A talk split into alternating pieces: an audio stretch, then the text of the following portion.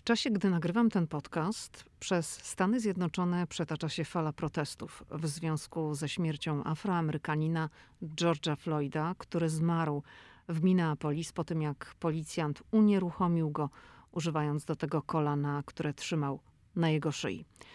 Tu w Waszyngtonie działy się różne rzeczy. Widziałam to z bliska. Były zamieszki, było niszczenie mienia, ale w większości przypadków protesty, które się tutaj w stolicy USA odbyły, miały charakter pokojowy. Ten podcast nie będzie na temat tych wydarzeń.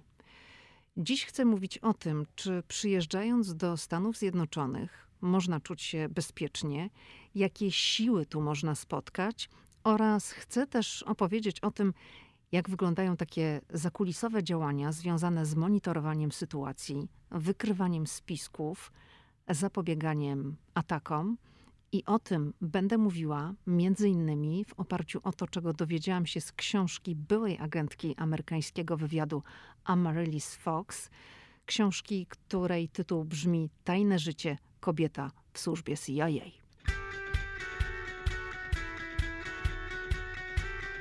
Hej, tu Lidia Krawczuk, dziewczyna ze Szczecina, która wylądowała w Waszyngtonie.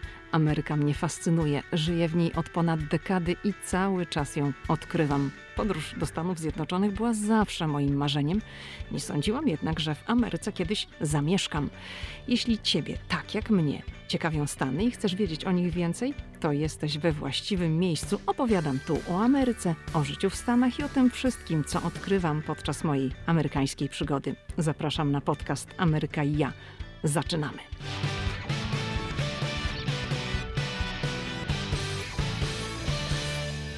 Dzień dobry, hello, zapraszam na 46. odcinek podcastu Ameryka i ja. No jeszcze chwila i dojedziemy do 50.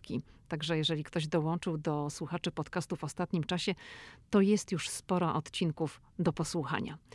Czy Stany Zjednoczone to bezpieczny kraj? Zależy jak na to spojrzeć. Dlaczego? Jeżeli weźmiemy pod uwagę ilość masowych strzelanin, do których dochodzi w ciągu roku w USA, no to można się zastanawiać, zwłaszcza, że kwestia dostępu do broni nie została dotąd w Stanach rozwiązana kompleksowo. Co to znaczy? To znaczy, że są stany, w których obowiązują w tej kwestii bardzo restrykcyjne przepisy, ale są i takie, w których z dostępem do broni nie ma problemu. I na razie nic nie wskazuje na to, że cokolwiek w kwestii broni się tutaj zmieni. Z drugiej strony w USA przeznacza się rocznie setki miliardów dolarów na walkę z terroryzmem, z cyberprzestępczością oraz na ochronę granic. To są naprawdę potężne środki. I tu trzeba powiedzieć, iż Amerykanie robią bardzo dużo, aby zapewnić bezpieczeństwo swoim obywatelom i gościom przybywającym do Stanów Zjednoczonych. Czego spodziewać się po przyjeździe do USA? Trzeba się spodziewać tego, że służby trzymają tu rękę na pulsie i że w popularnych turystycznie miejscach będą kontrole bezpieczeństwa. Te popularne miejsca to są muzea, to są stadiony, to są hale wystawowe, sale koncertowe, areny sportowe. To są oczywiście wejścia do drapaczy chmur z tarasami widokowymi. To są wejścia na teren no, wybranych atrakcji turystycznych. Kontrola bezpieczeństwa jest nawet przy wejściu na cmentarz narodowy w Arlington. Tak jest, na cmentarz. Oczywiście nie ma kontroli na wszystkich cmentarzach w USA, natomiast cmentarz w Arlington jest dla Amerykanów miejscem szczególnym. No i gdyby ten cmentarz stał się celem terrorystów, to byłoby dla Stanów bardzo bolesne. Stąd zapewne kontrole. No i pewnie służby mają swoje powody, że akurat na tym, a nie innym cmentarzu są kontrole. Także tu jest od razu taka rada, żeby czytać informacje i na biletach, ale też wcześniej z wyprzedzeniem na stronach internetowych wybranych atrakcji dotyczących miejsc, do których chcemy się w USA wybrać, ponieważ do niektórych miejsc nie można wnieść nawet parasolki czy selfie sticka. No i po prostu lepiej o tym wszystkim wiedzieć zawczasu. Kto czuwa nad bezpieczeństwem w Stanach Zjednoczonych? Zacznijmy od policji, którą widać. Im większe miasto, im bardziej popularne, im więcej jest ludzi, im więcej ludzi przyjeżdża do takiego miasta, tym policji jest więcej i policja jest inaczej wyposażona. To jest często długa broń. To są kamizelki kuloodporne. Na przykład Manhattan w Nowym Jorku, a zwłaszcza okolice Times Square, są obstawione funkcjonariuszami z długą bronią. To samo jest w Waszyngtonie w okolicach Białego Domu. Z tym, że tutaj w Waszyngtonie nad bezpieczeństwem w okolicach Białego Domu czuwa Secret Service. Podobnie jest w takich miejscach jak Bourbon Street w Nowym Orleanie czy Bale Street w Memphis. Te dwie ulice, o których powiedziałam przed chwilą, to są ulice rozrywkowe. One są zamknięte dla ruchu samochodowego. Ulice z dużą ilością barów, klubów, restauracji i sklepów z pamiątkami. To są ulice, przy których wieczorami alkohol leje się strumieniami i można przy nich spacerować z drinkiem w ręku. Ja tam oczywiście byłam, dlatego o, o tym opowiadam. Podobnie jest przy Las Vegas Strip. No swoją drogą to muszę kiedyś zrobić, osobny podcast na temat Vegas, ale z tą różnicą, że Strip w Vegas nie jest ulicą zamkniętą dla ruchu samochodowego. I w tego typu miejscach w USA jest zawsze dużo policji. Po atakach terrorystycznych e, w Europie z udziałem samochodów, tutaj w Stanach pojawiło się jeszcze więcej betonowych bloków oraz no, takich barier, które oddzielają ruch pieszy od ruchu samochodowego. I szczególnie to się rzuca w oczy w Nowym Jorku, ale w Las Vegas również. Nie da się oczywiście e, postawić tego typu barier wszędzie, natomiast na przestrzeni lat, ja widzę ich w Stanach Zjednoczonych coraz więcej, a zwłaszcza w miejscach popularnych turystycznie. W niektórych miejscach, i to na przykład widziałam w Los Angeles, na takich blokach betonowych, które się stawia, żeby odgrodzić ruch samochodowy, żeby tam nikt nie mógł wjechać, na takich blokach widnieje nawet informacja, iż to jest teren wolny od pojazdów i zabezpieczony blokami właśnie ze względów bezpieczeństwa.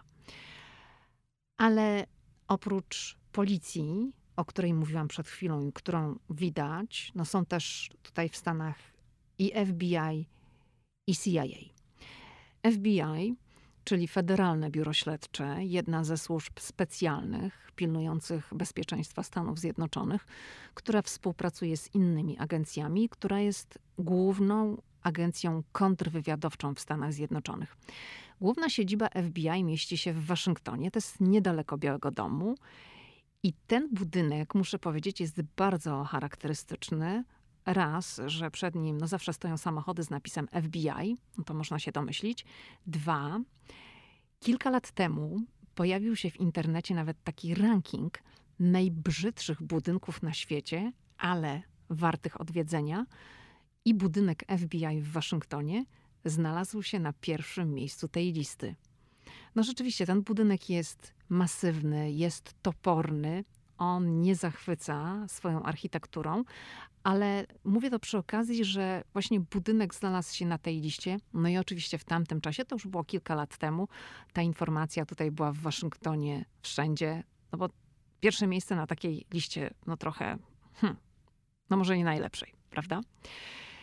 No i oczywiście jest CIA, czyli Centralna Agencja Wywiadowcza, i to już jest agencja zajmująca się pozyskiwaniem i analizowaniem informacji z całego świata, informacji dotyczących bezpieczeństwa narodowego, informacji, dzięki którym Amerykanie zapobiegają atakom.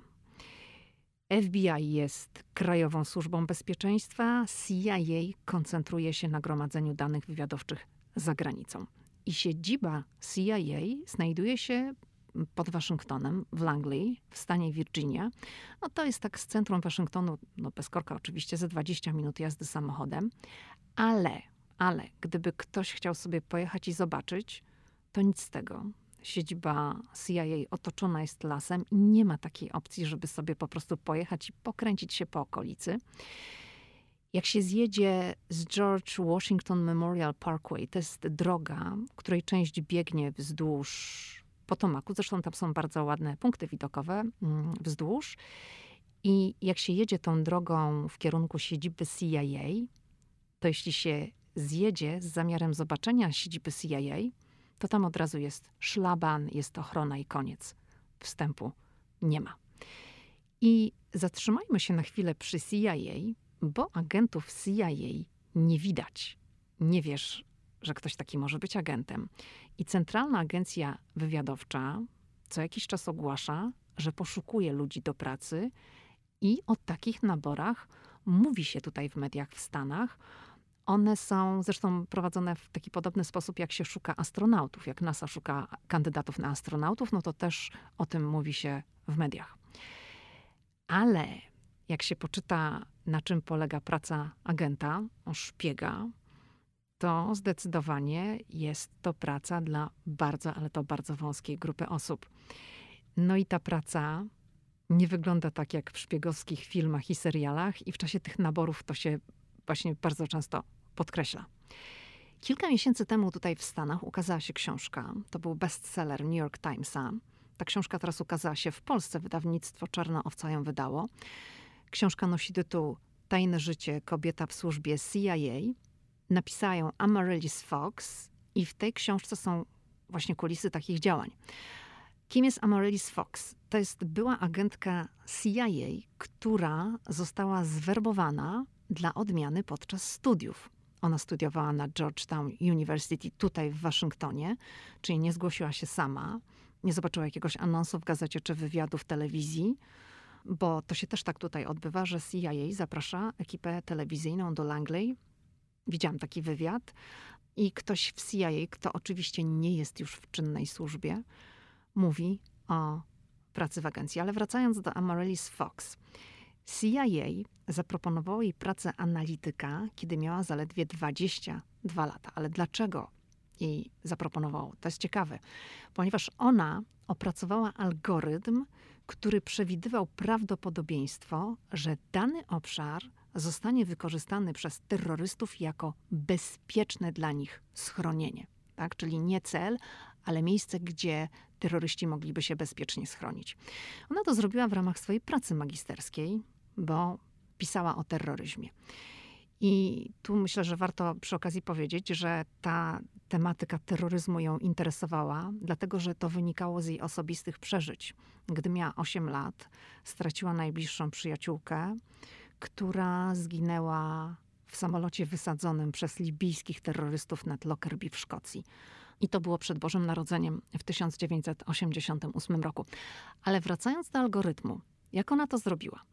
No, ona twierdzi, że wydobyła dane o każdym ataku w Stanach Zjednoczonych i za granicą z ostatnich kilkudziesięciu lat i szukała czynników, których nikt wcześniej nie analizował, nie brał pod uwagę. I to właśnie ten algorytm, który ona opracowała, sprawił, że zainteresowało się nią CIA. No i ta kota Fox została agentką w terenie i jeździła w ramach swoich misji no, po całym świecie. No i zanim oczywiście to się wydarzyło, musiała przejść szkolenie i od razu jak ja czytałam tą książkę, to się zastanawiałam, gdzie jest farma. Co to jest farma? No farma to jest tajna baza treningowa w stanie Virginia w USA. Mówiłam wcześniej, że, że siedziba CIA też znajduje się w stanie Virginia w Langley. Ale gdzie dokładnie jest farma, no to tego nie wiadomo. Autorka no nie mogła tego zdradzić. Natomiast twierdzi, że kursanci właśnie tam, na terenie tej farmy, przechodzą najbardziej wymagające szkolenie szpiegowskie na świecie. I farma jest niczym państwo, i tam, gdy, gdy szkoliła się Amaryllis Fox, szkolący się odgrywali rolę oficerów operacyjnych. Nazwiska były fikcyjne, natomiast reszta, no jak wynika z opisu, no sprawia wrażenie, jakby to się działo naprawdę. Czyli jest tam na przykład, no był może, no bo ona o tym tak pisała w książce, prawdziwy budynek ambasady amerykańskiej, flaga amerykańska nawet na nim powiewała. Ten budynek stał przy, przy prawdziwym rynku. Tam był kanał informacyjny, który przypominał CNN, gdzie były podawane wieści z fikcyjnego świata, że zdarzyło się to czy tamto. No, była cała grupa ludzi, która przygotowywała te fikcyjne informacje i prezentowała je w tym fikcyjnym kanale. I w tej bazie treningowej każda osoba, czy, czy to był obywatel tego fikcyjnego państwa, czy, czy prezenter wiadomości w tej telewizji, czy dyplomata, każda ta osoba to był agent CIA, który odgrywał w tej bazie treningowej jakąś rolę. I ci ludzie w tych rolach przez cały czas, także w nocy, no, byli budzeni, bo tam się odbywały jakieś symulowane ataki terrorystyczne, odbywały się jakieś akcje. I, I, z opisu wynika, że to jest naprawdę gigantyczne przedsięwzięcie, że to jest potężna gra, która toczy się na wielu poziomach i że to jest bardzo wyczerpujące szkolenie. No ale czytając to wszystko, to możemy sobie wyobrazić, jak poważnie Amerykanie podchodzą do kwestii bezpieczeństwa, że budują gdzieś tam w jakimś tajnym miejscu tajną bazę, w której w ramach szkolenia no, wszystko się zaciera, tak? To już nie wiadomo, czy to jest fikcja, czy to jest rzeczywistość. Oni to robią po to, żeby przygotować ludzi do pracy w terenie, żeby można było wykrywać spiski, żeby można było przenikać do targetowanych środowisk, no i w ten sposób zapobiegać potencjalnym atakom. No i oczywiście wyobraźmy sobie, jakie na to wszystko muszą iść potężne, potężne środki finansowe. Ci, którzy uczestniczą w takim szkoleniu, mm, odgrywają te role, mają zadania do zrealizowania. I, no i uczą się tam całego procesu werbunku, czyli od typowania przez ocenę, opracowanie, pozyskanie, no i prowadzenie do zakończenia misji, tak, do zadania. I tu rzeczywiście są opisane niektóre, niektóre techniki, no, techniki przesyłania wiadomości, techniki mm, dyskretnych spotkań ze, ze źródłami. Dużo rzeczywiście jest y, o tym szkoleniu, które trwa wiele miesięcy i zakres tego szkolenia jest tak szeroki, że jak człowiek próbuje sobie wyobrazić siebie, to znaczy przynajmniej jak ja próbowałam sobie wyobrazić siebie w czymś takim, no to jedyne na co miałam ochotę to się schować, bo to jest tak wyczerpujące. I zresztą zanim Amaryllis Fox została wysłana na szkolenie na tej farmie, gdzieś tam w stanie Virginia, w tajnym miejscu, no to biegała po Waszyngtonie i w dzień i w nocy musiała zapamiętywać jakieś tablice rejestracyjne śledzących ją aut, zaznacza nawet kredą jakieś punkty w mieście. I to ja już kiedyś mówiłam w jednym z podcastów, że Waszyngton to jest miasto szpiegów. Jest podcast na ten temat. No i tutaj to się tylko można w tym utwierdzić i poczytać, jak wygląda taka szpiegowska kuchnia.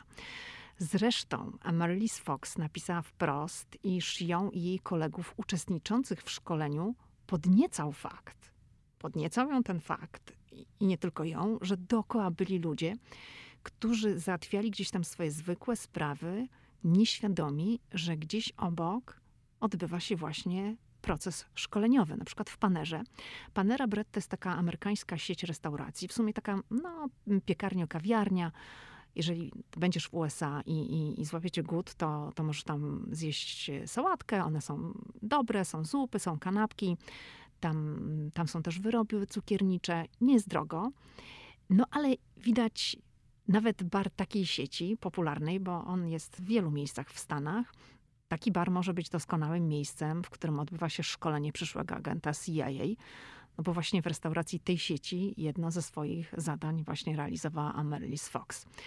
Zresztą ona pisze, że restauracje i, i kawiarnie są pod wieloma względami taką siłą napędową w szpiegowaniu, ponieważ właśnie w nich agenci szukają ludzi, którzy mają dostęp do rządu, którzy mają dostęp do różnych także grup terrorystycznych, no, ludzi, od których można wyciągnąć informacje, które mogą być pomocne w zapobieganiu kolejnym atakom.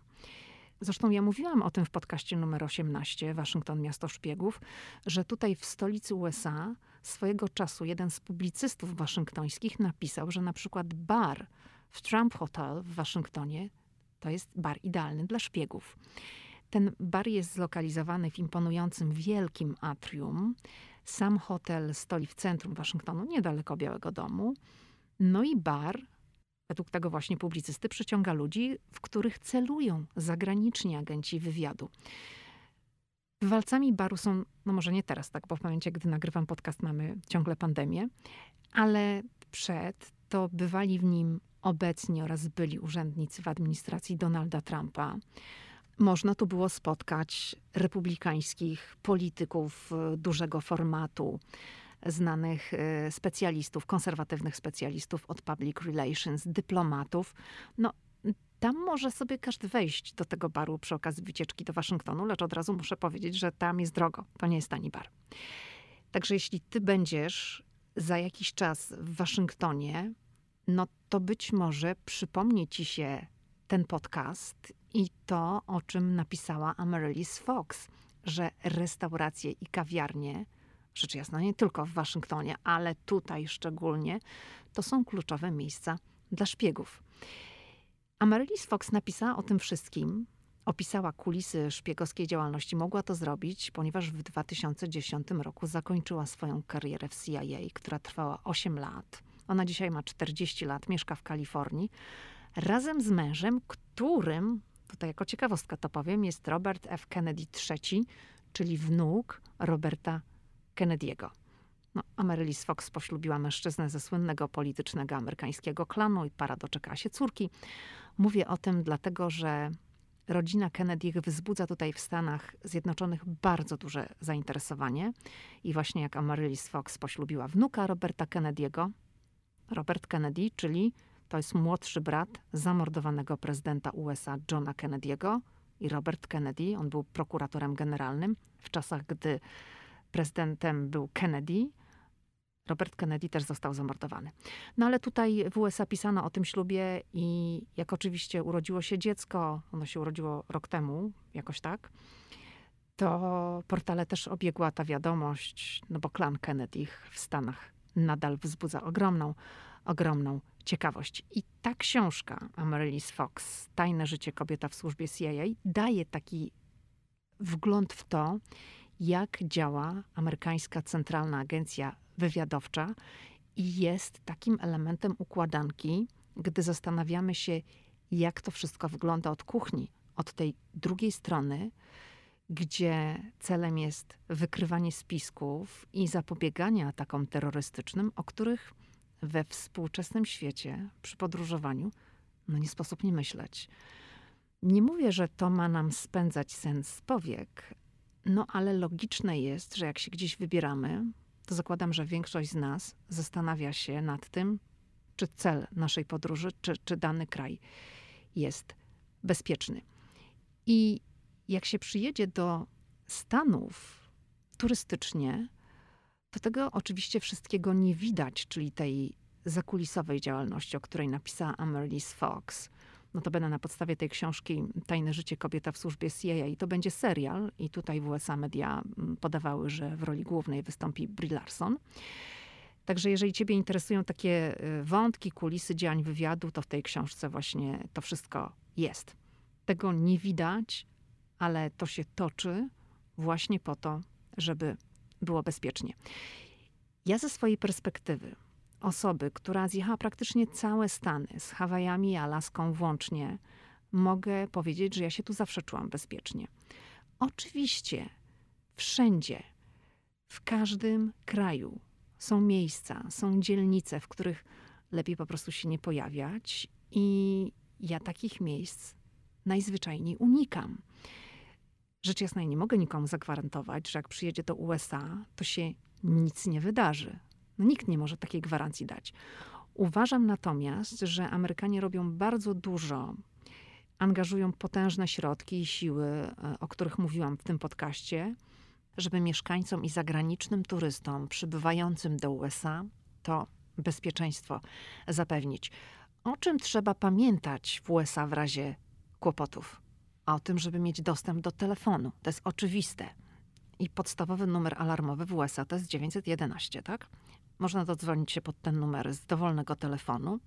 Należy jednak pamiętać, że jesteśmy w Stanach i osoba przyjmująca zgłoszenie mówi zazwyczaj wyłącznie po angielsku. Nie oznacza to jednak, iż wsparcie tłumacza w Stanach Zjednoczonych nie jest możliwe. Jest, bo na przykład nie mogę zagwarantować, że zawsze będzie takie wsparcie, od razu zaznaczam, ale chcę tu powiedzieć, że na przykład większość amerykańskich firm ubezpieczeniowych, szpitali i tego typu instytucji korzysta z firm, z usług firm, które specjalizują się w tłumaczeniach telefonicznych. Po prostu tłumacz wtedy pośredniczy w takiej rozmowie. No ale trzeba potrafić powiedzieć po angielsku, że się nie mówi w tym języku i poprosić o tłumacza, no w tym przypadku języka polskiego. No i dzwoniący nie ponosi kosztów związanych z tłumaczeniem. Te firmy biorą to na siebie, ale taka możliwość tutaj w Stanach jest. Natomiast jeżeli to nie są sprawy zagrażające życiu, związane z wypadkami i zdarzeniami tego typu, to najlepiej prosić o pomoc polskie placówki dyplomatyczne, gdyby coś się działo. Tylko uczulam, że o takich rzeczach trzeba myśleć wcześniej, tak? Przezorny, zawsze ubezpieczony. Ja zawsze to powtarzam. Zapisz sobie numery telefonów, które są dostępne na stronie internetowej Polskiego Ministerstwa Spraw Zagranicznych. Po co zapisać wcześniej? Gdzieś tam w jakimś notesiku, tak? Czy w telefonie. Ponieważ nigdy nie masz pewności, czy w miejscu, w którym się znajdziesz, będziesz mieć dostęp do internetu i czy sobie to będziesz w stanie sprawdzić. A tak, jeżeli coś się wydarzy, coś, co będzie wymagało pomocy placówki dyplomatycznej na danym terenie, no to ty już będziesz mieć te kontakty przy sobie. I zawsze też warto, jak człowiek udaje się w podróż, myśleć z wyprzedzeniem o powerbanku, o dodatkowym zewnętrznym źródle, że jak nam padnie telefon, bo na przykład też te kontakty sobie zapiszemy w telefonie, tak? To, że będzie można ten telefon przewrócić do życia, a nie latać i szukać, gdzie by się tu podłączyć do prądu, no zwłaszcza jak będzie to jakaś kryzysowa sytuacja. I ja też uważam, że już niezależnie od tego, czy to nieoczekiwana kryzysowa sytuacja, czy nie, no to warto też zainwestować w taką aplikację na telefon ze słownikiem angielsko-polskim, polsko-angielskim, który działa bez dostępu do internetu. No chyba, że po przelocie do USA wykupimy sobie już od razu dostęp do internetu i będziemy mieć stały dostęp do internetu. Ale słownik, proszę mi uwierzyć, przydaje się w różnych, różnych nieoczekiwanych sytuacjach. Także reasumując, po prostu przed wyjazdem pewne rzeczy, także związane z bezpieczeństwem podróży, trzeba wziąć pod uwagę wcześniej i je po prostu zaplanować.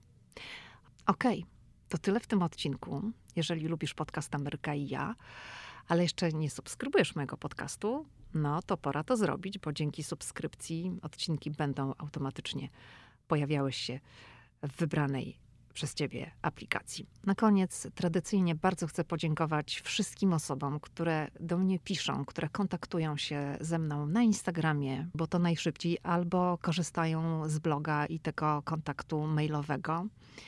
Dziękuję za wszystkie miłe słowa na temat podcastu. Bardzo się cieszę, że Wam się podoba. Dziękuję za recenzje, które pojawiają się w Apple Podcast, za wszystkie super pięć gwiazdek, które mi wystawiacie.